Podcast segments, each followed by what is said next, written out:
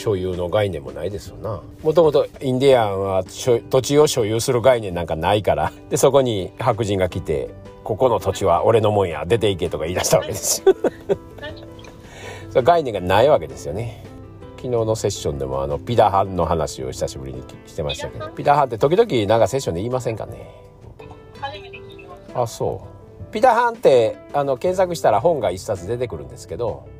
そういう概念がない民族がおるんですよ。ほとんど概念がない民族が。ちょっと解説にあるのは左右の概念がないとか、あの色の概念がないとかあと何やったかな。ピダハンっていう本検索してみてください、うん、言葉はあるんですよ。だけどあらゆる概念がないんですよ。ほんでめっちゃ幸せなんですよ。左っていう言葉も右っていう言葉もないってことやね。ないということはその概念がないですよ概念がなかったら言葉はいらんのでねまあ大阪弁の1ビリですよよう言う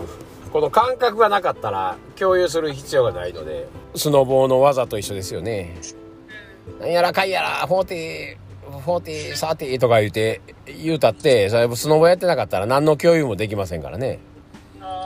それだけで、えー、それできたんかっこええとか言うて、なる感覚っていうのはその感覚共有してるからですよね。だからこの感覚を言葉に表したい言うて、名前つけてるわけですよね。で、これがウルトラシーやウルトラなんやら言うて、点数高くしましょうとか言うて評価するわけですよね。だけど、そのスノボやってないもんからしたら関係ないですよね。そんな言葉知らんでも関係ないですよね。概念がないし、感覚がないからね。言葉いりませんわな。だから言うたら日常会話が一番難しいいうことですよね。だから外国から来た少年が相撲部屋に入ったらもう23年で前三取って上手投げとかで言えるわけですよね。概念を共有してるところだけ専門用語を覚えるわけやからね。だから専門用語から入るのが一番いいわけですよ。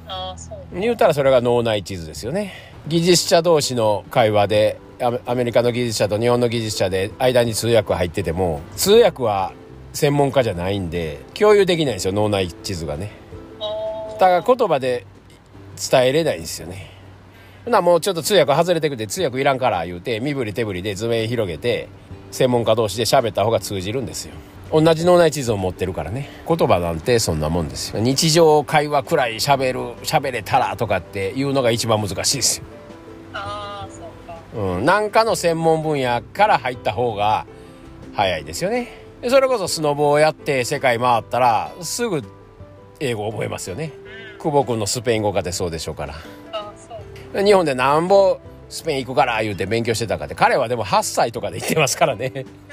勉強する間もないですから。で行ってもうそれこそ相撲部屋と一緒ですわな。8歳で行ってそのサッカー用語から覚えてあんだけベラベラ喋れるようになってるだけなんでしょうけどね。超ワクワクの専門分野から入るのが一番早いですよね。言語はね別にワクワクでなくてもええねんけど同じ脳内地図を共有するっていうことだけですよね。そっから勝手にだから言葉は出てきますから、これを回しって言うてこれをこう取ったら前三やみたいなね。だけどあり方の部分は